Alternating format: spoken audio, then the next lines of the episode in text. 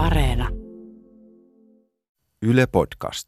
Aloitetaan lainauksella ja voitte tässä samalla miettiä, tunnistatko, että kuka fiktiivinen hahmo sanoi näin. Jotain kauheaa on tulossa. Se, jota ei voi rukoilla, jonka kanssa ei voi keskustella, jota ei voi ymmärtää, jolta ei voi koskaan kysyä. Se, joka tulee mustan ikkunaruudun takaa, kaukaa tieltä, ulkoa mereltä ja kasvaa ja kasvaa ja kasvaa ja jota ei koskaan näy ennen kuin on liian myöhäistä. No Ville, tiedätkö kuka sanoi näin? Öö, sattuman kautta tiedän. Vi- 15 minuuttia sitten en olisi vielä tiennyt, mutta nyt tiedän. Hän on öö, Rouva Viljonka. Kyllä, aika yllättävä vastaus mun mielestä, mm. koska tämä kuulostaa siltä, että taisi suoraan jostain kauheasta Kyllä, niin kertomuksesta. kuulostaa. Jep, tällaiset karmaisevan kohtalokkaat sanat sanoo tosiaan Viljonkka novellissa Viljonkka, joka uskoi onnettomuuksiin.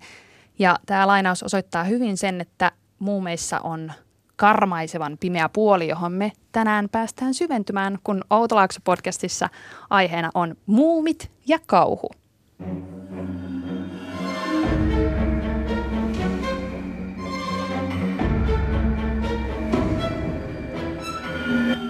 Outo Laakso. Podcast kauhusta. Tervetuloa mukaan. Tämä on Outolaakso. Mä olen Sofia Tavast, moikka. Ja mä oon Ville Nutla, moi moi. Eli tämä on podcast, jossa me keskitytään kauhukulttuuriin. Käydään läpi erilaisia kauhustoreja, fiilistellään kohtauksia, tehdään juonianalyysiä, kerrotaan kaskuja. Joo, ja vaikka tois maailman kovin kauhufani, niin voit huoletta olla messissä, koska me aina koitetaan avata kaikki teokset ja tarinat, joista me puhutaan. Eikä tarvii pelätä yleensä tätä podcastia kuunnellessa. Ei. Eikä varsinkaan tänään, koska meillä on aika erityyppinen aihe kuin normaalisti. Tänään puhutaan siis kauhusta ja muumeista. Kaksi tämmöistä asiaa, jotka vaikuttaa niin kuin ensikuulemalta siltä, että ne ei liittyisi hirveästi toisiinsa, mutta Mm. tämän jakson kuultuasi ymmärrät, että muumilaakso on täynnä kaikkea hirveää ja ovet todellakin kannattaa lukita yöksi. Eikö näin? No hei, me ollaan tänään taas saatu seuraa Outolaakso-podcastiin. Meillä on vieraana taidekasvatuksen tutkijatohtori Susanne Ylönen. Tervetuloa mukaan. Joo, terve. Kiitos kutsusta. Ihan loistavaa, että olet paikalla. Ja sä oot täydellinen vieras keskustelemaan meidän kanssa tänään, koska oot tutkinut kauhun estetiikkaa lasten kulttuurissa. Eli hienoa, kun saadaan asiantuntevaa väkeä paikalle. Joo, ja jotta meidän kuulijat ymmärtäisivät, kuinka syvällä meidän vieras tässä on, niin Susanne on myös kirjoittanut muun muassa tämmöisen artikkelin kuin Muuminologian vaikutus lastenkirjallisuuden eksistentiaalisten kauhujen arvottamiseen. Miten, Loist- miten sä oot päätynyt tällaisten aiheiden pariin? Um, no tietenkin mulla on jonkin verran omakohtaista kiinnostusta ollut, um, mutta mä oon ehkä ajautunut sitten loppujen lopuksi tutkimaan tätä, että mä oon kiinnostanut ennen kaikkea rumuuden estetiikka ja sitten myös lastenkulttuuri ja sitten oikeastaan kaikki tämmöiset niin kuin vaikeat aiheet ja, ja miten puhua niistä lapsille ja näin. Nyt täytyy heti tarttua tuohon, mitä on muuminologia? No se on ehkä vähän tällainen tota, äm, itse keksitty termi nyt tässä. Äm, se johtaa juurensa puuhologian käsitteeseen, jonka mä oon ää, tavannut tutkimuskirjallisuudessa.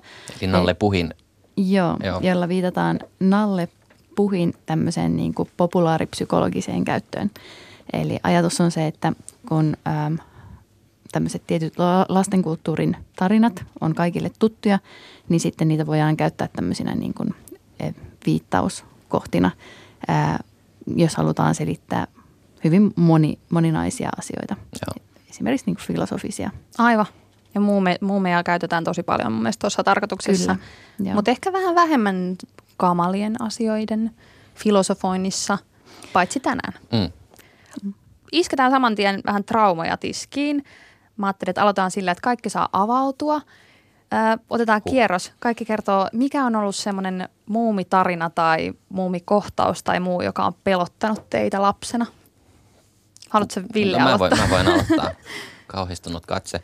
No mörkötietti tuli ekana mieleen, mutta sitten mä mietin, että mikä on jäänyt, niin se on kyllä siis Muumilakson tarinoita TV-sarjasta, eli, eli tästä Muumit-sarjasta, niin mulla on tämmöinen muistikuva, että mä oon ollut, ö, turkulaiset tietää tämmöisellä saaristolaiva Ukko-Pekalla, joka on tämmöinen pieni, pieni höyry, höyryputpuri, mikä menee siellä saaren ympäri ja on ollut siellä perheen kanssa ja sitten on ollut lapsena siellä alakerrassa katsomassa jossain leikkihuoneessa, missä on pyörinyt muumit ja sieltä on sitten tullut vielä tälleen meriaiheisesti se jakso, jossa ihan lähes muumiperhe lähtee tänne majakalle ja sieltä sitten pimeydestä tulee tämä aavelaiva, jossa on sellainen tota, päätön nainen siinä keulassa ja repaleiset purjeet ja semmoinen ihme kihisevä ääniraita ja sitten ne kaikki pelkää, että nyt se tulee meitä kohti ja sitten se vaan meneekin siitä, siitä muumien tota, veneen läpi.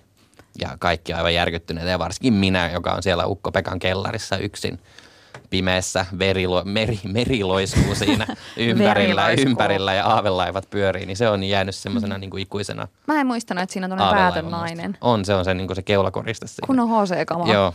Okei. Okay. Susanne, mikä on sun muumitraumas?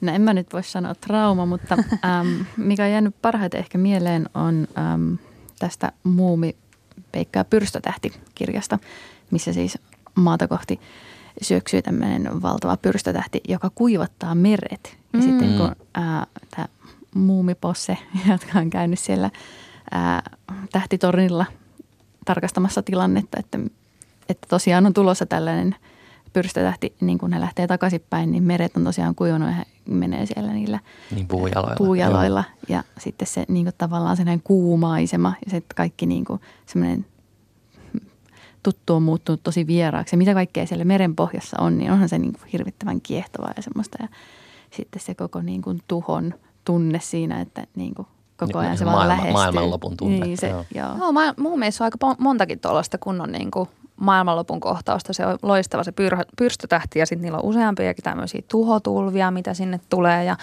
ja muistan tuosta leffasta just myöskin se, että kun niiskuneiti sekoilee sen mustekalan kanssa, että kun se vähän niin kuin kiusaa sitä peilillä, että tuleeko sieltä mustekala vai ei, niin sekin on niin kuin suoraan semmoisesta, että se voisi olla suoraan jostain kauhuleffasta semmoinen kohtaus, että sieltä kun pimeästä lonkerot tulevat. Mm. Mä oon itse tota, pelännyt ihan hirveästi semmoista kuin Kamala tarina, joka on tuosta novellikokoelmasta.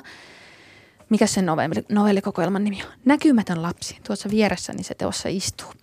Niin siinä on tämmöinen, missä on semmoinen nuori homsu, jolla on hurja mielikuvitus ja sitten se jotenkin se, siinä storissa on ihan loistava tunnelma, kun se Homsu ensin niin kuin fiilistelee itse sitä, että kun se näkee kaikkialla jotain liejukäärmeitä ja kummitusvaunoja ja päättömiä olentoja, mutta sitten kun se niin kuin jotenkin jatkaa tätä juttua liian pitkään, niin se vanhemmat suuttuu sille ja sitten se karkaa kotoa ja lähtee naapuriin, jossa onkin pikku myy, joka osaa tämän pelin paljon paremmin. Ja sitten se rupeaa uskottelemaan sille oikeasti, että hei, että täällä on tämmöisiä niin jotain liejusieniä. Ja ne on itse asiassa syönyt mun isoäidin ja se tuolla se jotain korisee vieressä huoneessa ja muuta. Ja siis se tunnelma just pahenee koko ajan silleen, että, että lopulta itsekin on vähän silleen, että onko se isoäiti nyt syöty vai ei. Ja se on vieläkin semmoinen, että jos sitä aikuisenakin lukee, niin siinä on kyllä siinä on aika kammottava tunnelma ja kun itse on ollut semmoinen, että mä oon todella mielelläni lähtenyt aina kuvittelemaan hirvittäviä asioita, niin mä samaistuin paljon tähän Holmesun tuskaan siinä, että että kannattaako sitä illalla sängyssä viimeiseksi ruveta miettimään sitä, että mitä tuolta mun kaapin yläosasta voisi laskeutua tänne ja miltä se näyttäisi. Niin, Susanne, säkin mainitsit tuon saman novelli itse asiassa just ennen kuin aloitettiin nauhoittaa. Onko sulla lisättävää tähän? No mun mielestä se on myös aivan äärettömän sympaattinen ja ihana, koska siinähän on koko ajan niin kuin lukijalle selvää, että se on kuvittelua. Onko ja siinä on, se nar- ja, ja sit siinä on se narraamisen aspekti, että ensin niin tämä Holmesu itse yrittää niin kuin tavallaan no, uskotella itselleen, että niitä on niitä kaikkea ja sitten pelästyy oikeasti ja sitten menee kotiin ja niin kuin kertoo vanhemmille, että hänen pikkuveljensä on niin kuin syöty, koska hän itse uskotellut itselleen niin. Ja sitten kun käy ilmi, että näin ei olekaan, että vanhemmat katsoo ikkunassa, siellähän se on ja mitä sä narraat ja nyt et niin kuin joudut menee nukkumaan ilman iltapalaa, niin sitten niin kuin tavallaan tämän jälkeen Homsu karkaa kotoa ja tapaa myyn ja myy uskottelee hänelle näitä juttuja ja sitten Homsusta itsestään tuntuu loppujen lopuksi siltä, että aika ikävä työ, työ, tuo myy, kun se on häntä niin kuin narrannut näin. Niin. niin aivan totta. Mä oon jotenkin niin kuin samaistunut niin paljon siihen Homsuun, että mä en edes tajunnut, että tässä on tämmöinen opetus, että narraaminen tuntuu pahalta. Mm. että ehkä niistä vanhemmista tuntuu kurjalta, kun niillä valehdeltiin, että niiden lapsi on syöty. Ja muutenkin Muumilaakso on vähän sellainen paikka, että siellä jos joku pikkuveli, joku limasia, niin se nyt söisi, niin kaikenlaista sattuu. Että kyllähän se olisi voinut olla ihan osakin niin muumistori. Niin Muumeissa on ihan valtavasti kaikkia kauhuelementtejä ja mä ajattelin, että tehdään tämä nyt silleen tämä, tämä meidän jakso, että käydään ensin läpi pari tämmöistä keissiä, että millaista eri kauhua muumilaaksossa on ja millaisia teemoja ne käsittelee. Sitten voitaisiin vähän puhua siitä, että miten muumeissa rakennetaan sitä kauhua ja toisaalta sitten taas kun se on sellaista lastenkirjallisuutta ainakin niin kuin monelta osin, niin miten sitä puretaan, kun se ei kuitenkaan ole kauhukirjallisuutta ja pohditaan sitä kautta vähän sitä, että millaista eroa on lasten ja aikuisten kauhun välillä. Tervetuloa messiin. Outo Laakso. Podcast kauhusta. Nuori seikkailija päätyy keskelle vieraan kulttuurin vuos, vuo, Nuori seikkailija päätyy keskelle vieraan kulttuurin vuosittaista rituaalia. Kaikki eivät osaa käyttäytyä henkiolennon määräämien säännösten mukaan ja heitä rangaistaan karmaisevalla tavalla. Pieni testi teille. Onko tämä kauhuelokuva vai muumikertomus, tämä juonikuvaus? Mm, voisi olla molempia. Tuli mieleen Green Inferno, mutta mä, mä veikkaan muumitarina. Joo, mäkin tässä, tässä kontekstissa veikkaan, että muumitarina, mutta en nyt ihan muista, että mikä, että onko tämä niinku taikatalvesta vai onko tämä ehkä joku tämmöinen muumi, muumipappa hattivattien keskellä. No tämä on itse asiassa tämmöinen juonikuvaus, joka saattaisi olla juurikin kauhuleffasta tai sitten muumitarinasta, koska tämä juonikuvaus on ton kauhuohjaaja Ari Asterin uusimmasta leffasta Midsommar, jossa käy näin. Mutta toisaalta se voisi myös olla tuosta taikatalvesta, jossa on siis tämä järouva ja kun pikku myy ja orava eivät osaa toimia riitin mukaisesti ja olla katsomatta sitä silmiin, niin ne jähmettyvät ja jäätyvät. Ja sitten taas tässä Midsommarissa on tämmöinen joukko opiskelijoita, jotka päätyy sitten ruotsalaisen kesäriitin uhreiksi. Mielestäni on niin kuin hauska esimerkki siitä, että miten se freimaa sen storin, niin mm. samanlaiset tapahtumat se voisi olla kauhuleffassa tai muumissakin.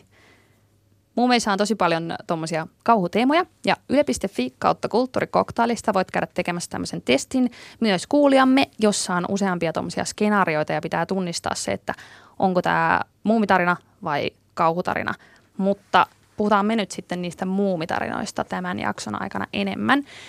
Ja tuossa sanoin, että mä oon jakanut näitä tämmöisiin kokonaisuuksiin, että millaisia kauhuelementtejä sieltä löytyy. Niin ensimmäisenä, kun miettii muumikauhuja, niin mulle tulee mieleen aika semmoinen klassinen – kehokauhun esimerkki, eli se kun muumipeikko ryömii taikurin hattuun ja tulee sieltä ulos kummituseläimenä tai Kalifornian kuninkaana, miksi sitä siinä kirjassa kutsutaankin.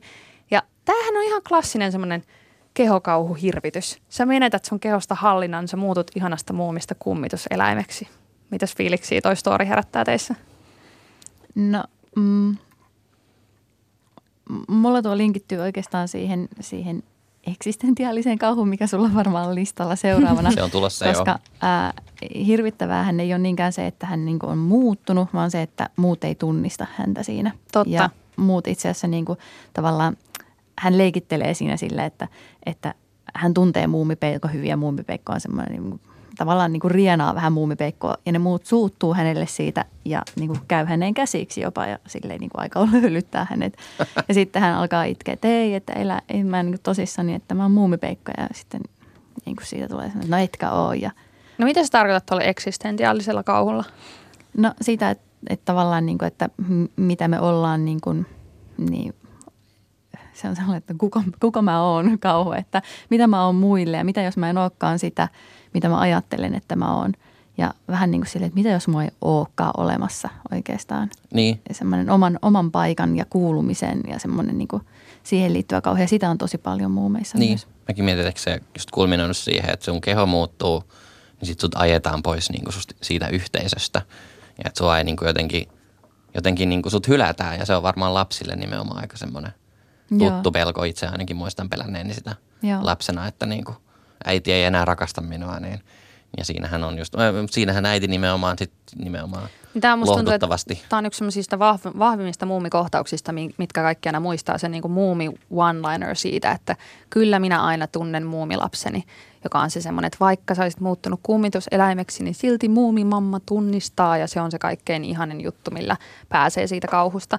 Me ollaan puhuttu kehokauhusta aikaisemminkin Outolaaksossa, mutta että tavallaan toi semmoinen eksistentiaalinen kauhu ja kehokauhu nyt liittyy hirveästi toisiinsa. Että mm. se, että sun keho muuttuu joksikin muuksi, mitä se ei ole ole ollut aikaisemmin ja mitä se ei ole normaalisti, niin, niin siihen liittyy aina just nuo kysymykset siitä, että kuka mä sit oon ja missä menee raja semmoisen ihmisen ja hirviöiden välissä. Ja... Joo, nyt kun sain katsoa muumeita tätä jaksoa varten, niin en, en muistanut lapsuudesta, mutta on semmoinenkin jakso siellä TV-sarjassa, missä Haisuli ja muumi Pekko jotenkin lyö päänsä yhteen ja sitten ne niin kuin vaihtaa, vaihtaa ruumiita.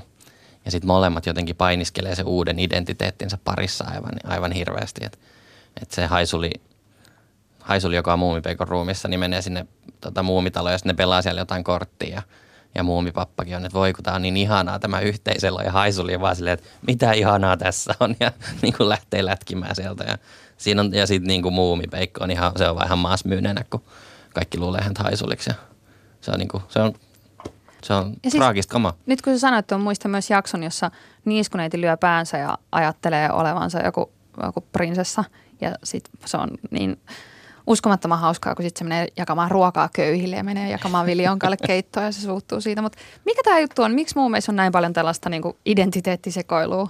Mitä se eksistentiaalinen kriisi siellä muumeissa on tai miksi se nousee sieltä esiin koko ajan? Hmm. No se on varmaan sellainen, mikä on niin kuin Tuve ja Sonja niin kiinnostanut. Ja sehän, nämä varmasti on niin kuin yksi niistä asioista, mitkä tekee muumeista niin suosittuja. Että niissä on jotain, mihin ihmiset voi niin kuin tarttua, mitä ne voi tunnistaa itsessään ja tunnistaa muissa. Ne on hyvin sellaisia niin kuin, äm, sosiaalisia tilanteita, että jos niin kuin ajattelee, minkä tyyppisiä henkilöitä muumeista löytyy, niin nehän on tosi, tosi, tosi herkullisia. Mm. Että on, on jotain viljonkkeja, jotka on vähän sellaisia neuroottisia siivoja ja, ja niin kuin tosi semmoisia, että mitä nuo ihmiset ajattelee musta, että, että onko tämä teidän asetelma tässä nyt niin kuin edustava vai ei. Ja oikeastaan mä en edes tykkääkään kaikista näistä tavaroista, mitä mulla on, mutta mä en kehtaa luopua näistä, koska mitä suku sanoisi. Ja sitten on sellaisia hahmoja, kuten myy, jotka sanoo niin kuin hirveän suoraan, niin kuin, jotka voi kertoa jonkun tosi kauhean karmasevan tarinan sillä tavalla niin kuin toteavasti ilman, että se niitä pelottaa, koska aika useinhan niin kuin esimerkiksi tuota Holmesua alkaa itse pelottaa, kun se niin kuin kuvittelee niitä asioita ja puhuu niistä asioista. Niin. Mm. Miten sun mielestä näkymätön lapsi niin kuin lähestyy tätä eksistentiaalisen kauhun konventiota? Että tuleeko sinulla siitä näkymättömästä lapsesta mieleen jotain, jotain tota, mitä sä siitä ajattelet itse? Mm, no näkymätön lapsi, niin mä muistan, että silloin kun se tuli telkkarista, mä muistan tämän niin kuin paremmin telkkarista kuin kirjana, mm. niin äh, mulle jäi siitä mieleen se, että, että siitä oli tullut näkymätön sen takia, että sillä oli se täti, joka oli niin ironinen. Ja mä en niin kuin ymmärtänyt, että mitä se ironia tarkoittaa ja miten se, niin kuin, että miten se voi, se voi olla jotain tosi pahaa, että, niin kuin, että joku voi mennä siitä niin kuin näkymättömäksi. Joo, se oli hauska. Se selitetäänkin siinä, että, että hän oli ironinen ja sitten kysyy, että no mitä se ironia on. Ja joku selittää – niistä aikuisemmista muumeista sen, että, että se on vaikka sellaista, että jos kaadut, niin sitten täti sanoi, että no tiedän, että tykkää tanssimisesta, mutta älä nyt tanssi siinä pöydällä tai niin kuin muuta tällaista. Ja sitten oli jotenkin ihan silleen hämillään siitä, että ironia, äh, kuulostaa hirveältä, mutta en mä nyt ehkä tuosta määritelmästä saa täysin kiinni. Mm. Joo, mutta näkymätön lapsi on myös just semmoinen kirjaimellisesti muuttuu näkymättömäksi, kun niin kuin se oma persona jotenkin nujerretaan siinä kauhean sukulaisen mm. hirmuvallan alla. Mm. Ja sitten se on mahtavaa, kun niin näkymätön lapsi saa sen takaisin, sit kun se suuttuu. Eli tavallaan se uskaltaa jotenkin ottaa semmoista omaa tilaa itselleen. Tämähän on niin kuin, tämä voisi olla Carrie. aika, aika niin kuin Carrien tota, toi juonikuvio. Siinä on vaan äiti, mutta täti, äiti, samat kirjaimetkin. Mm. Niin, niin, niin. niin. Ja tässäkin niin kuin se, sehän tulee se ratkaisu myyltä. Myyhän sanoo siinä aikaisemmin siinä tarinassa, että sinun pitäisi suuttua, että, niin kuin, että osaan niin kuin puolustautua. Mm. Ja sitten niin kuin, se, se on se ratkaisu loppujen lopuksi. Mutta itse asiassa tämä eksistentiaalinen kauhu ja tämä kehokauhu, mitä, mitä muun meissä on esillä, niin liittyy myös siihen niin kuin seuraavaan teemaan, mitä mä ajattelin. Eli tämä tämmöinen yhteisön paineet. Että se on vähän sitä samaa kuin se, se semmoinen niin olemassaolon tuska – että jotenkin musta tuntuu, että muumiteoksissa hirveästi painiskellaan niin kuin sillä rajalla, että haluat sä niin kuin noudattaa niitä yhteisön sääntöjä ja haluat sä kuulua siihen yhteisöön ja kuulua siihen joukkoon vai niin kuin haluatko sä vetää vaan tuolla yksin ja olla vapaudessa ja, ja saada tehdä mitä sä haluat, mutta sitten toisaalta sä oot aika yksinäinen. Ja kaksi hahmoa, jotka hirveän hyvin mun mielestä tuo tätä esiin on, on Nuskamykkonen, joka tietenkin on sellainen niin ihana vapauden symboli siellä, joka tekee mitä tykkää, mutta sitten toisaalta kyllähän sekin kipuilee sitä semmoista, että, että koskaan nyt sitten meen takaisin ja koska mä lähden ja muuta. Ja sitten toisaalta on niin kuin tietyllä tavalla sellainen vastapari on mörkö, jonka kaikki muistaa just siinä kaikkein hirveimpänä hahmona, koska sen kohtalo on niin kauhea, että kun se on aina vaan yksin ja kukaan ei halua tulla sen lähelle, jos se koskee jotain asioita, niin sitten hommat jäätyy ja Joo, mä voisin itse asiassa lukea nyt Susanne sulta yhden tämmöisen lainauksen, niin pääset sitten kertomaan vähän tarkemmin möröstä. Öö, lainaus kuuluu näin. Kuten olen esittänyt aiemmin, edustaa mörkö ennen kaikkea eräänlaista psykologisoitua eksistentiaalista kauhua. Se on paitsi pelottava, myös traaginen, ikuiseen ulkopuolisuuteen tuomittu hahmo. Tämän traagisuuden ymmärtämistä, eräänlaista mörköyden sisäistämistä, mörön näkemistä eräänlaisena tunnetilana tai ulkopuolisuuden kokemuksena voidaan pitää opettavaisena, ymmärrystä lisäävänä ja siten edifioivana kokemuksena. Juuri mörön filosofis-psykologinen ulottuvuus – vaikuttaakin nähdäkseni siihen, että Möröstä on tullut paitsi pelätty, myös arvostettu kauhuhahmo. Mörössä havainnollistuu sosiaalisen kuoleman mahdollisuus.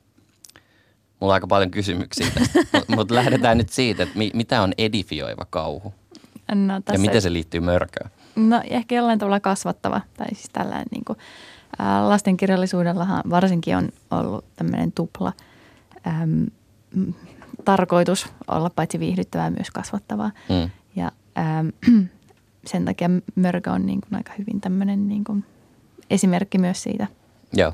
että niin kuin, niin. Mikä se, mikä se mörön niin kuin opetus siinä on, kun tietyllä tavalla kun se tulee siihen sarjaan, niin sehän on jo niin kuin valmiiksi. Et ei, ei tavallaan ole mitään semmoista, möröllä ei ole mitään taustatarinaa, että oh, hän oli onnellinen, mutta sitten hän ahnehti liikaa jotain, tiedätkö, taikurin rubiinia Mm. itselleen ja siksi hänestä tuli tällainen, vaan se vaan niin kuin, se on olemassa jo siellä niin kuin muumilaaksossa vaan semmoisena hirvittävänä yksinäisyyden symbolina.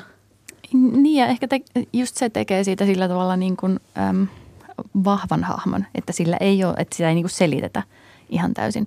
Että onhan tuota, tuossa Muumipappa ja merikirjassa on sellainen kohta, missä muumimamma vähän niin kuin sanoo, että, että ehkä, ehkä möröstä on tullut semmoinen, koska, mutta mut sitten sekin palaa siihen, mutta ei, ei, ei möröst, mörölle pidä jutella eikä sitä vielä niin kuin ajatella tai, tai se kasvaa ja tulee kohti. Et se on niin kuin, tavallaan mörkö muumeissa, niin eihän se ole pelkästään tuommoinen niin kuin traaginen ulkopuolinen, mm. vaan se on myös sellainen niin kuin, vähän niin kuin klassinen kauhuhahmo, jota voi niin kuin silleen manata mörkövieköön tai joo. että jos teet sitä, niin mörkö tulee ja hakee sut ja, ja mörölle ei pidä puhua. Niin, niin loppuuko tämä ihanan niin kuin yhteisöllisen ja si- sisään, niin kuin, tai terve, mitä mä nyt sanoisin? Että loppuuko tämän ihanan niin kuin muumiyhteisön rakkaus niin kuin siinä mörön kohdalla? Mm, Et muutenhan kaikki sen. otetaan aina. Niin Joo. Kuin, joo. Ja et niin kuin tavallaan se, se muumiperheen ää, se yhteisö ja se turva ja se kaikki se idylli, mikä siinä on, se vaatii ympärilleen sen, sen niin kuin ne yksinäiset vuoret ja, Mm. ja just sen mörön hahmon ja kaikki ne seikkailut, mitä koetaan niin kuin sen, sen turvallisen kodin ulkopuolella. Että se niin kuin tavallaan vaatii sen vastaparin.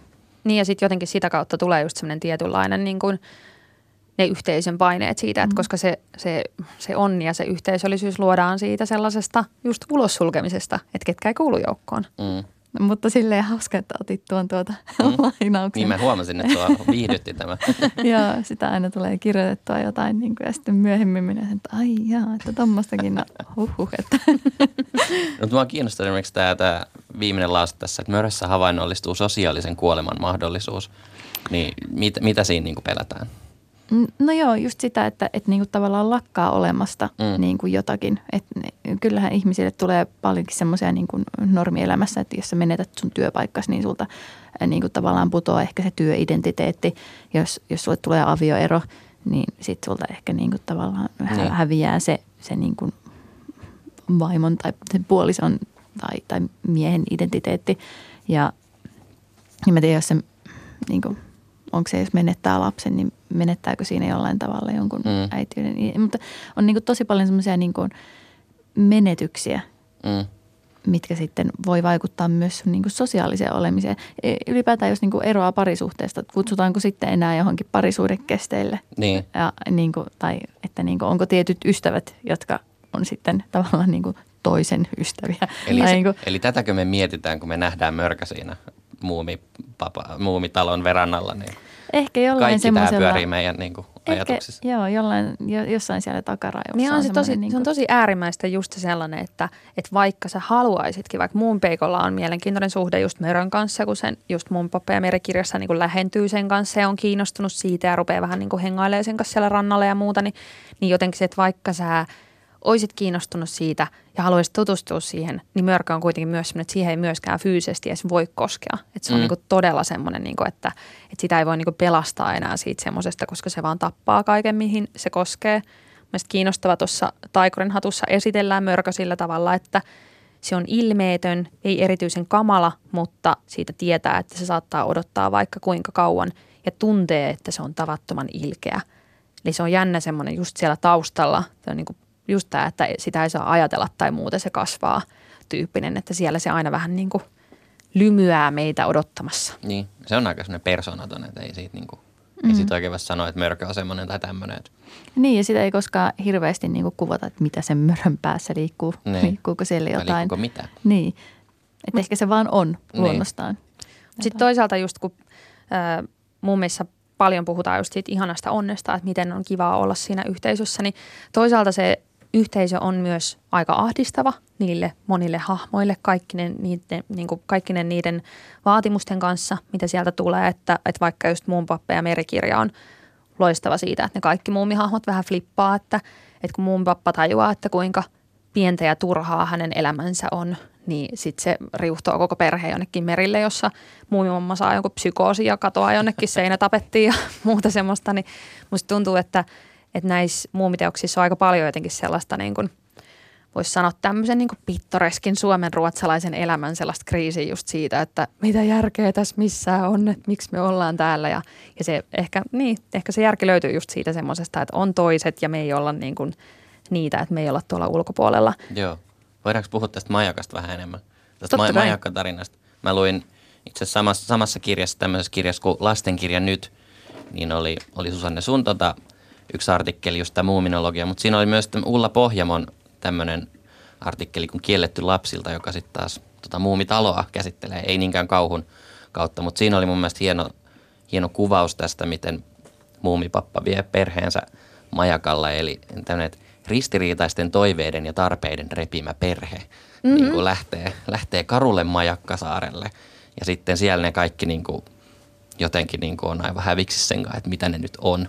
Niin en mä tiedä, mä en tiedä onko sulle Susanne toi Robert Eggers-niminen tuommoinen tota, kauhuelokuvaohjaaja tuttu, mutta häneltä on tänä tai ensi vuonna tullut semmoinen elokuva kuin The Lighthouse, joka niin kuin, näyttää trailerin perusteella, että se voisi olla hyvin niin kuin, remake tästä muumitarinasta, että siellä on vanha majakan vartija ja nuori, nuori tota, tyyppi, joka tulee sinne pakoon jotain maailmaa ja sitten siellä alkaa kauheuksia tapahtua. Niin mitä mietteitä herättää tämä majakka, majakka-episodi muumien?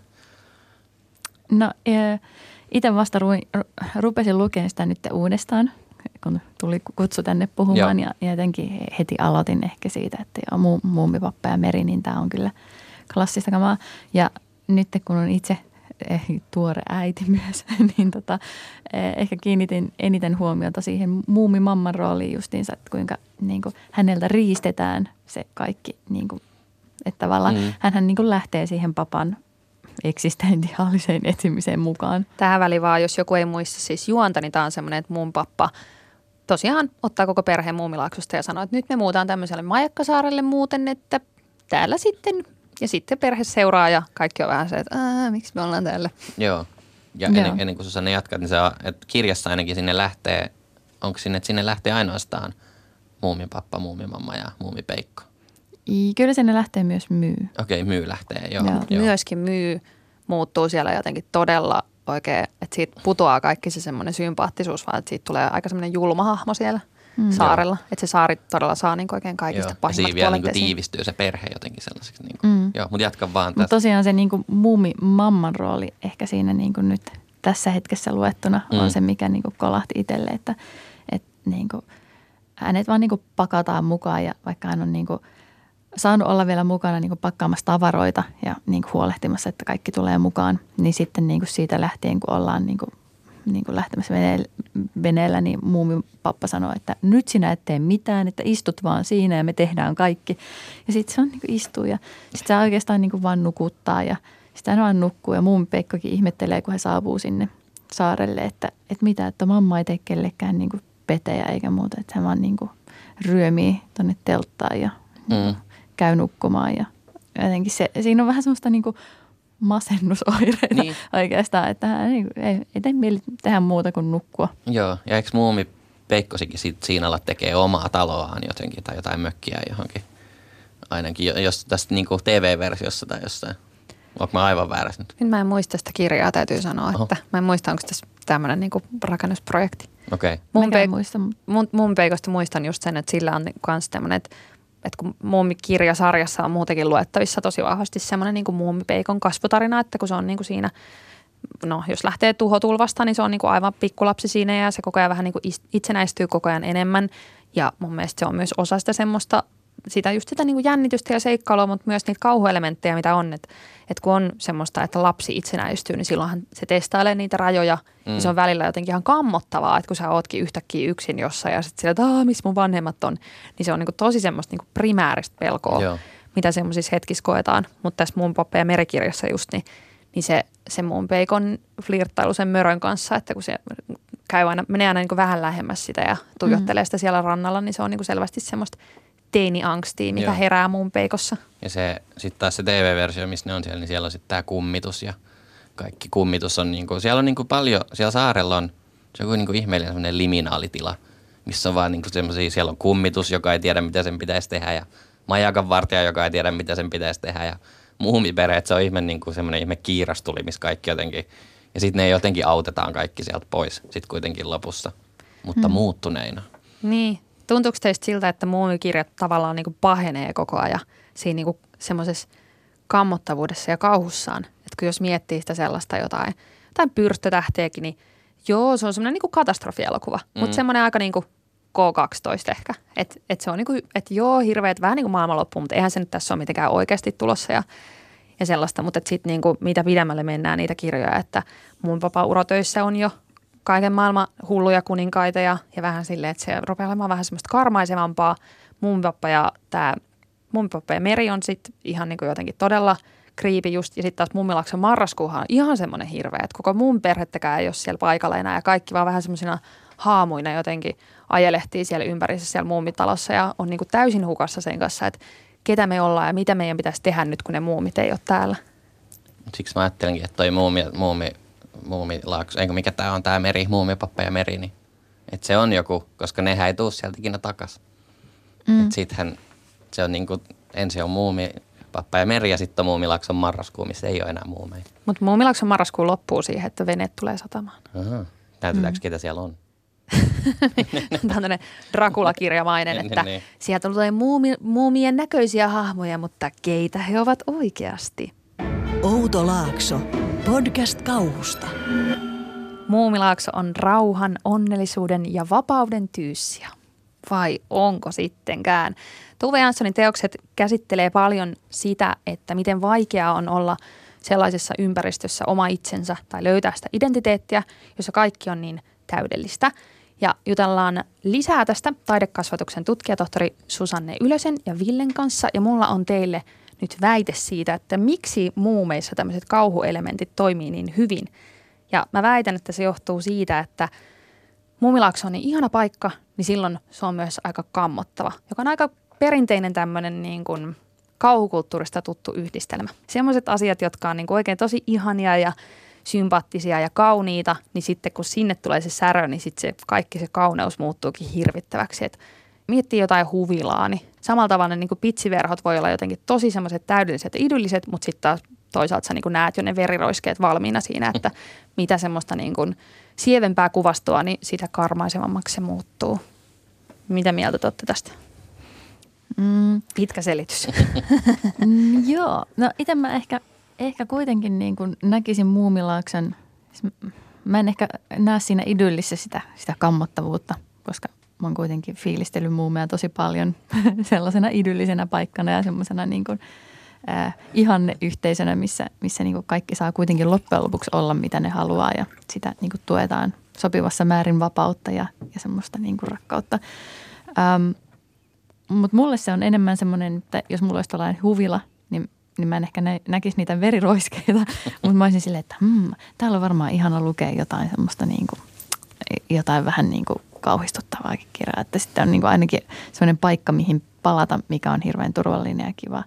Niin kuin, Se et voi- sitä kautta. Mm. Niin, no se voi olla, että tämä on just se, että, että omat, niin kuin, omat ma- silmälasit maailmaa kohtaan niin semmoiset, että, että mitä kauniimpi ympäristö, niin sitä verisemmän kauhuleffan näkee sille, että tämä voisi olla hyvä kuvauspaikka jollekin sellaiselle. Tunnistat Ville yhtään, mistä mä puhun? Tunnistan, tunnistan, joo. Että, että kyllä se, se on se, semmoinen niin kuin nätti kanvas ja sitten se on niin kuin kiva sille tuhri ja sitten sit, sit tulee jotain mielenkiintoisempaa. Mutta miten sä Susanne mietit, että, että miksi, niin kuin, että, että, että onko se niin kuin Tuve Janssonin nerokkuutta vai, vai TV-sarjan tekijöiden hyvää työtä, että ne kauhuelementit on aika semmoisia mieleenpainuvia muumeissa. Että yleensä ne on just ne asiat, mitä niin kuin meidänkin ikäiset muistaa muumeista, on ne pelottavat kohdat. Kyllä mä niin kuin, äh, antaisin tässä kredittiä ennen kaikkea Tuuvelle itselleen, että niin kuin, kyllähän itse fiilistelen vielä paljon enemmän näitä kirjoja, Mm. niin jotenkin niissä vaan se, se tapa, millä hän ilmaisee asioita on mun mielestä, niin kuin säkin luit sen, sen kohtauksen tästä Viljonkasta, joka uskoi onnettomuuksiin, niin, niin kuin, se on vaan tosi niin kuin, ää, musta tuntuu, että Tuve Jansson tekee ihan tahallaan, että hän niin kuin tietää lainailemansa kauhugenreä mm. ja niin kuin jotenkin upottamansa sitä sinne ää, hyvin eri tavoilla. Että joko semmoisena hiipimänä painostavana asiana tai sitten sellaisena jotenkin stereotyyppisenä kauhutarinana, joka on vähän ehkä hassu, vähän niin kuin tämmöinen joku kummitus, joka kolistelee mm. kahleitaan. Ää, tai, tai sitten just semmoisena niin kuin tarinana tarinan sisällä, että niin kuin hyvin silleen niin kuin itse tietoisesti leikittelee sillä. Ja, ja varmasti niin kuin myös sen takia, että, että se maailma ei olisi kiinnostava, jos siinä ei olisi tätä kauhua Niin, tai seikkailua. Ja myöskin ne semmoiset arkiset oivallukset, jotka on pelottavia, niin ne on ihan nerokkaita just siinä sellaisessa, että ne on kaikki tosi samaistuttavia tai monet niistä on tosi samaistuttavia. Tuosta samaisesta Viljonkka-novellista, niin siinä on ihan mieletön kuvaus siitä, että miten Viljonkka istuu odottamassa sen ystävää Kamsua, joka tulee sen vierailulle ja sitten se ei uskalla katsoa ikkunasta ulos, koska jos se katsoo, niin mitä jos se ranta onkin tyhjä ja ketään ei ole tulossa ja se on hirveää. Ja toisaalta mitä jos siellä tosi kaukana on joku pieni hahmo, joka on tulossa. Että sekin on jotenkin se vääjäämätön, sieltä se lähestyy, niin se on kammottavaa. Ja toisaalta mikä olisi kaikista hirveintä on se, että mitä jos siellä ensin näkyy se musta piste ja sitten se katoaakin. Ja kaikki niin näet jotenkin ajatukset siitä, että parempi, että mä en edes katso sinne. Niin se on, siitä tulee heti, niin kuin, ainakin tunnistan jotenkin tuon tilanteen, joo. vaikka niin kuin, en mä ole koskaan niin kuin järjestänyt teekutsuja, missä mä jotenkin ahdistuisin siitä vieraasta jo etukäteen, mutta silti se semmoinen, niin kuin, että parempi, että mä en edes katso, niin tosta saa heti kiinni. Niin ja sa- sama niin kuin jossain Muumilaakson marraskuussa, jossa pe- muumiperhe on lähtenyt ja vienyt niin kuin sen, sen ytimen siitä niin kuin, äh, vieraanvaraisesta ja mukavasta koti-idillistä. Ne on, he on niin kuin vieneet sen mukanaan ja sitten mikä on jäänyt on silleen niin kuin käänteistodellisuus. Jotenkin joku semmoinen niin kuin, vähän niin kuin aavemainen paikka. Niin kuin. mm. Mutta mun mielestä äh, Jansson myös vitsailee itse just tällaisella niin kuin idyllillä ja sen tuomilla paineilla aika hyvin, koska tuossa tota, onko se nyt taikatalvessa vai ei, tämäkin on itse asiassa novellista. Mm. Tämäkin on tästä tota, näkymätön lapsinovelikokoelmasta, kun on tämä Muumit ja joulujakso, missä toi muumipekko menee herättämään muumimammaa aivan kauhistuneena siitä, että äiti herää, jotain kauheaa on tapahtunut, sanovat sitä jouluksi. Niin se niinku, siinä tuodaan hyvin esiin se semmoinen, että, että miltä niinku se, että jos sä et tunne sitä joulukulttuuria, niin se, että kaikki sekoilee ympäriinsä ja hokee vaan, että joulu tulee, joulu tulee, hirveä kiire, pitää valmistella joulua varten, niin se vaikuttaa siltä, että siinä olisi tulossa joku kauhea peto. Että toi on niinku se meidän semmoinen myös osa sitä semmoista yhteisön painetta siinä, että, että kun meidän täytyy toimia tietyllä tavalla ja tehdä tietyt rutiinit aina, niin se asia, mikä olisi kaikista ihanin ja hienoin ja semmoinen yhteisön juhla, niin muuttuukin semmoiseksi kammottavaksi hirviöksi, mitä sitten mun peikko pelkää, että nyt meidän täytyy uhrata jotain alttaria täällä sille kamalalle joululle. Plus sitten, että aika moni varmaan tunnistaa joulun alus stressinä. Että, ja sitten pitää vielä olla se kuusi, mikä on niissä muissa hahmoissa. Että niin kyllähän siinä on semmoista vuoden päättymisen jännitystä. Mm. Mutta muumit ei kuitenkaan ole kauhua, ja vaikka mäkin nyt tässä tietenkin lietsonun kaikkien näiden kanssa sillä, että sehän on ihan hirveä, niin okei, harvemman kanssa niistä, harvemman muumikirjan kanssa on oikeasti ollut mitenkään peloissaan. Niin puhutaan seuraavaksi siitä, että miten sitä kauhua sitten puretaan niissä tilanteissa ja toisaalta, niin, että miksi se ei ole kauhua, vaikka ne on näin kamalia nämä tilanteet. Mun mielestä tästä yksi hyvä esimerkki on se, että kun muumi, äh, kun mörkö esitellään ensimmäistä kertaa, niin siinä on aika niin kuin klassinen kauhuesittely jumpscarein kanssa. Eli ensin kun mun perhe on kokoontunut tänne mummitaloon ja ne tiuhti ja viuhti on kertonut, että jotain kamalaa on tulossa ja sitten kaikki siellä aseet kädessä odottaa, että no niin, koska se mörkö tulee. Ja sitten piisamirotta säikäyttää ensin kaikki ja sitten ne menee ihan sekaisin ja rupeaa niin kuin, tiedätkö, kiljumaan ja juoksentelemaan siellä ympärinsä. Ja sitten sen jälkeen ne vähän niin kuin rauhoittuu ja sitten tekstissä sanotaan, että silloin ja sitten se mörkö vasta tuleekin. Niin siinä on oikein kunnon tämmöinen, niin että ensin säikähdetään ja sitten vasta sen jälkeen tulee se oikea kauhu. Mutta se, miten se mun mielestä puretaan siinä tilanteessa on se, että, että ne sanoo just, että sitten tuli jotain kamalaa. Että eihän kauhuleffassa kukaan niin kuin silleen anna sulle semmoista tunnekoodistoa siihen, että ja nyt pelkäät, jos joku sanoo ääneen sen, että tämä on pelottavaa, niin silloin se on vähemmän pelottavaa. Joo, niin kuin, tämä on ehkä sitä, mihin viittasin aikaisemminkin, että hyvin niin kuin ei tietoisesti upottaa sitä, niin kuin, että tavallaan niin kuin pitää lukia kädestä kiinni, että nyt kerron vielä tämän kauhutarinan ja että, niin kuin, että se, se odotus on niin kuin se, mikä saa hyvän mielen, että uu, nyt mä saan kuulla sen kauhutarinan ja sitten se kuitenkin varmuus siitä, että se ei tule olemaan niin kuin liian kauhea. Mutta niitä muitakin tapoja on niin kuin purkaa. Mitäs muita? No esimerkiksi just tuossa muumipappa ja meressä on se, ää, kun muumiperhe lähtee sinne kohti sitä saarta ja ää, veneessä ollessa muumipeikko kysyy äidiltä, että just, että miksi möröstä on tullut semmoinen ja sitten muumimamma selittää sen tai on vähän niin kuin silleen, no ehkä siksi, että hänelle on tehty näin ja näin ja että ei kuitenkaan pidä ajatella. Tai, niin sen jälkeen heti on silleen, että, niin kuin mamma vielä, että no mutta ottaisitko kahvia? Tai että no nyt minä kyllä taidan ottaa une, nokoset, että, tai aina niin kuin lopettaa sen, että näin ja näin tapahtuu, mutta, mutta että palataanpa nyt tähän hetkeen ja näihin meidän konkreettisiin asioihin. Joo, mullekin tuli, että se on aika sellainen muumimainen tapa purkaa sitä kauhua, että, että, että, että muumimamma yleensä suhtautuu jotenkin rauhallisesti ja on jalat maassa ja on niin kuin, että silleen, että, no, että se on semmoinen niin kuin majakka siellä.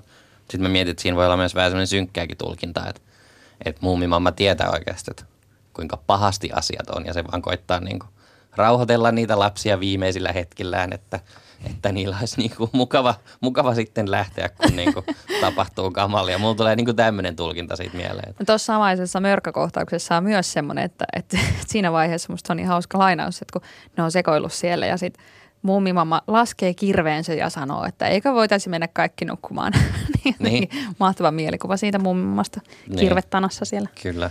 Joo, mutta mun mielestä toi on ehkä sit siinä TV-sarjassa tehty niin kuin pelottavammin selkeästi, koska siinä se myös se – visuaalinen, visuaalinen kertomus on niin kuin suoraan kuin kauhuelokuvasta. Kuin se. Ja sitten mun mielestä, olisiko, nyt saatan niin muistaa, mörkökohtaus. mörkökohtaus, joo, missä mörkö tulee sinne tota, kuistille ja nipsu on silleen, että ei siellä mitään ole, että hän lähtee nyt ainakin menemään ja sitten se avaa oven ja katsoo, että no eipä täällä mitään ole ja lyö oven kiinni ja sitten se on siellä oven takana näkyy vaan silmät silleen ja, ja mun mielestä Nipsu vielä sanoo siinä ehkä, että se on vaan tuuli tai jotain, mikä on vielä tämmöinen niin kuin todella klassinen, että it's just a wind ja sitten alkaa niin kuin kirves heilumaan. Joo, se on, joo, se on kyllä aika, aika klassinen semmoinen, että, että siinä, siinä itse asiassa mä just katsoin sen ennen tätä, että siinä näkyy pelkästään ne mörön hampaat joo. ja sitten sen jälkeen kamera nousee niihin joo. silmiin. Ja just tämmöinen, että katsojat pelästyy ensin, että Nipsu on autuaan tietämätön vielä siinä kohtaa. Niin, Nipsu ei vielä tiedä, mitä Sitten se kääntää hitaasti katseensa ja aivan mielettömän upeat musiikithan Kyllä. niissä sarjoissa on. Että jos miettii sitä, niin kuin, miksi ne on niin pelottavia, niin ne on niin kuin todella karmaisevia ne semmoiset. Mm kauhun fanfaarit, mitkä sieltä lähtee sit siinä vaiheessa, kun jotain pelottavaa tapahtuu. Et, et siinä kun ollaan puhuttu siitä, että miten äänet ja kauhu menee yhteen aikaisemmissa jaksoissa, niin muumit on kyllä oikein täydellisiä esimerkkejä siitä, että näin se tehdään, kun halutaan todella ohjata ihmisten tunteita kauhua kohti. On, ja siellä on esimerkiksi tämä jäärouvan musiikki. Mä en tiedä, muistaako te sen, että kun se jäärouva tulee sieltä. Se jäärouva ensinnäkin näyttää niin todella omituiselta, että se ei, ole niin kuin tästä maailmasta. Ja sitten siinä on semmoinen ihmeellinen niin kuin hautajaismusiikki, missä on yksinäinen nainen vaan laulaa jotain ja jäärouva lentää sieltä taivaalla, niin se on ihan niin kuin, että wow. Et, ja sitten se vielä tämä kummituslaiva, mistä mä mainitsin, niin mm. semmoinen ihme Kiina, semmoinen Darth Vaderin hengitys siellä pimeydessä, niin huhhuh. Mutta tossakin, jos miettii sitä, että miten sitä puretaan, niin sitten taas toisaalta yhtä muistettavia on ne täydelliset onnen muumimusiikit, kun joku lähtee oikein la la la la la la, niin sieltä. Että toisaalta niin kuin, siinä käytetään aika, tota noin, niin, aika vahvoja tehokeinoja myös siihen mm. normalisointiin, että ja sitten kaikki olikin hyvin. Mm. Niin ei siinä kohtaa enää muistella niitä. Tai sit, joo, joo, sano vaan. Tai sitten joku piisamirotta istuu jonkun täytekakun päälle. Niin, Maailmanloppu on tulossa ja se on niin kuin, totta. Mulla, mulla on tästä tunteiden purkamisesta kysymys Susanne sulta, että – et mun mielestä ehkä osa muumien viehätystä on se, että, että niitä ei ihan pureta kuitenkaan loppuun asti niitä juttuja. Että kuitenkin mörkö jää sinne elämään, jäärouva jää sinne. Että, että suurin osa niistä kauhuista, niitä ei ajeta mihinkään. Ne ehkä vähän pehmennetään, mutta ne on edelleen siellä. Ja se on ehkä osa sitä, että miksi mun mielestä on tullut niin iso juttu, että kaikkea ei selitetä sillä, että okei se olikin vaan puu, joka hakkasi sun ikkunaa verrattuna muuhun lasten, lapsille tehtyyn NS-kauhuun. Mitä sä oot tästä mieltä? No ihan samaa mieltä. Et, kyllä, kyllä se on varmasti niin kuin tosi suuri osa, että ei niin kuin selitetä pois jotain mörköä, että se onkin vain joku jonkun viitan alla kulkeva vanha mies tai, niin. tai, niin kuin, että niin kuin, tai et, et pyrstötähti ei ollutkaan vaan joku valoilmiö ikkunassa tai no, jotain. Tässä oli oikeasti joku niin, vaara tai että se, se on niinku, olemassa. Maailma niin. on semmoinen, että kaikenlaista sattuu, niin. mutta sitten kuitenkin joku voi istua vähän täytet kakun päälle ja sitten niin, jatketaan. Et maailma on, siis maailma on vaarallinen paikka, mutta siinä on myös se niin kuin toinen puoli, joka että siinä vaikka kaikki menisi päin, päin honkia, mm. niin tota, ää, silti voi niin kuin murjasta vitsin.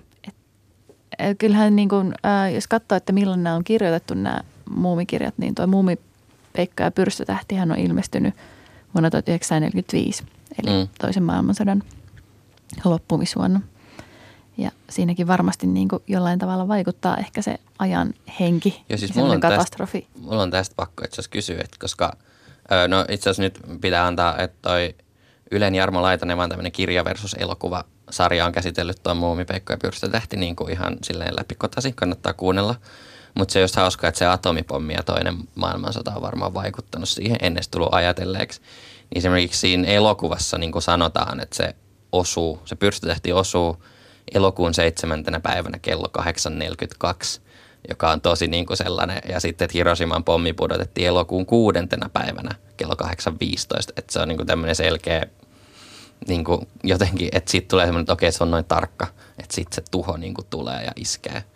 Että, että se on. Ja siis jotenkin niin kuin nykyisessä ilmastoahdistuksessa, kun pyöriskelee, niin täytyy sanoa, että, että on kyllä niin kuin – tosi relevanttia kuvausta semmoisesta niin vääjäämättömästä katastrofista, jota on tulossa. Että mm. palatakseni taas siihen viljonkkaan esimerkiksi, mikä oli siinä alussa, niin sehän on niin kuin täydellinen ilmastoahdistus novelli ja kannattaa lukea se niin kuin nyt uutena. Että et jotenkin siinä on niin kuin ihan mieletöntä se semmoinen, että täällä me yritetään turvautua vaan meidän koristeesineisiin, vaikka tuho on tulossa ja mitä sitten. Mm. Mutta sitten toisaalta muumeissa on myös se niinku vapautus siitä, että sit kun sä katsot niinku sitä kaikkein kauheinta, suurinta pelkoa silmiin, niin mitä sen jälkeen, niinku, että se on itse asiassa myös aika vapauttavaa. Mm. Mm. Ja ehkä tähän, niin kuin kuinka näitä sitten lievitetään, niin pyrstötähtihän menee tässä tarinassa sitten loppujen lopuksi ohi. ohi ja meri palaa. Mm. Että se, niin kuin, se merimaisema, mistä puhuin aikaisemmin, mikä on mulle ollut silleen wow, niin sitten kun se meri palaakin, niin mikä mua nyt aikuisiellä niin kuin häiritsee siinä, että jos, jos niin iso määrä vettä niin kuin imeytyisi pois ja tulisi takaisin, niin saisi ihan valtava hyöky alta. Tsunami, joo kyllä. Eikä sellainen, että sitten mennään kaikki rantaan ja niin. ollaan sille, hei, mennään Hei muumi, niin sehän lähtee sitten soimaan siinä kohtaa. Outo Laakso, podcast kauhusta. Outo Laakso podcast kauhusta puhui tänään kauhusta ja muumeista. Susanne Ylönen, kiitos tosi paljon, kun olet ollut meidän kanssa juttelemassa.